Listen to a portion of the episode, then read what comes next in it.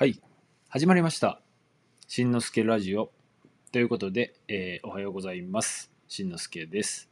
えーこのラジオでは、ちょっとためになる話や、未来が少し明るくなっていくようなお話をお届けしたいと思います。では、今日ですが、今日は脱サラするために気をつけたい3つのことというタイトルで進めていきたいと思います。えーそれでは、えー先に結論から言いますね。え1つ目、意思を伝える。2つ目、準備をする。で、3つ目が手続きをする。えこの3つについて、え話していきたいと思います。まず1つ目の意思を伝えるっていうところなんですけども、え会社の大きさや、まあ、規模ですかね、によって、えーどういうふうな伝え方をするっていうのは変わってくると思いますが、えー基本的には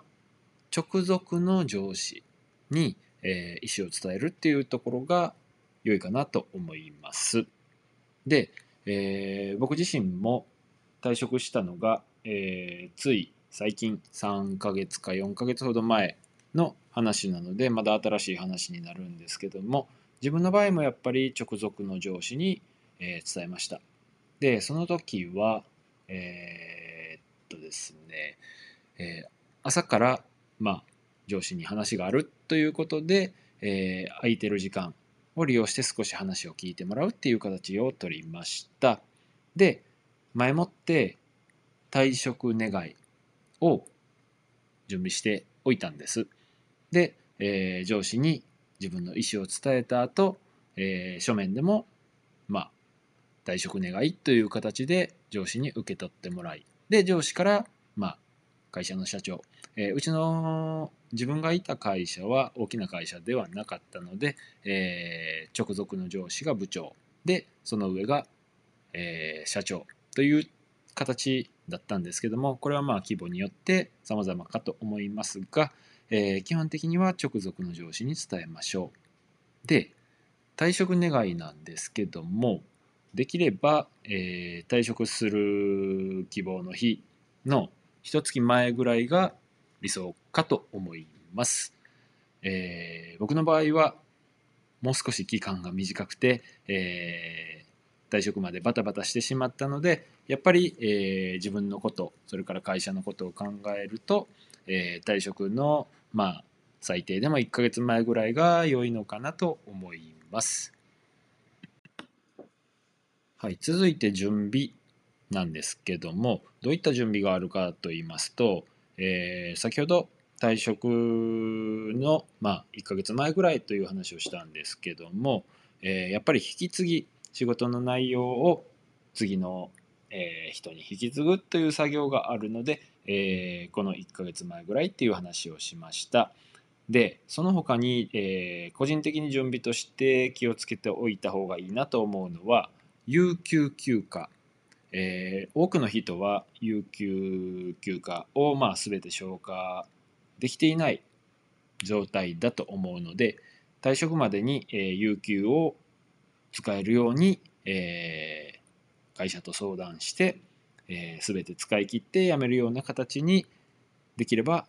良いかなと思います。えーあとですね、えー私物の整理なんかも、え結構時間がかかったり、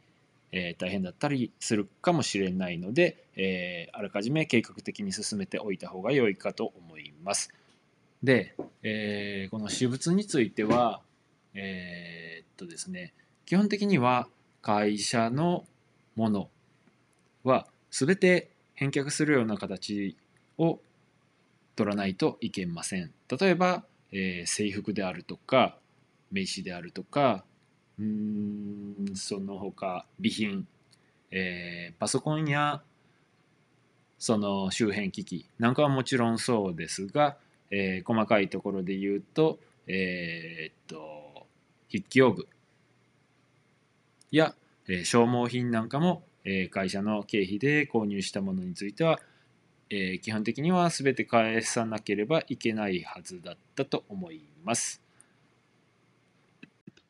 はい。で、3つ目、手続きについてです。手続きで大きなところで言うと、失業保険、健康保険、年金あたりが大きな手続きになるかと思います。失業保険については、ハローワークで手続きを行うことができます。次の就職先が決まっている人の場合は、特に必要がないかもしれませんが、就職先がまだ決まっていない方やフリーランスの方については、失業保険を申請することができます。また、健康保険や年金については、各市町村、役場やサービスセンターなんかで手続きをすることができます。いずれの手続きも、えーしていないと後で大変な目に遭うこともあるので必ず手続きを済ませるようにしてください。あと補足としましては、えー退職してから、えー税金の支払いが一気に必要になることがあるので、えー金額で言うと、まあ、収入にもよると思うんですが、えー20万30万ぐらいの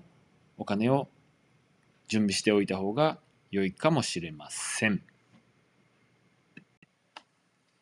はい。というわけで今日は脱サラするために気をつけたい3つのことというタイトルでお話をいたしました。えー辞めていく会社かもしれませんが、えーできれば円満に退社できるといいですよね。えーそのためにも、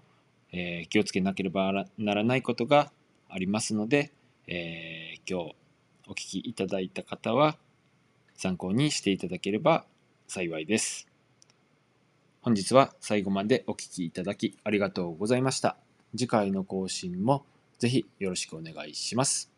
バイバイ。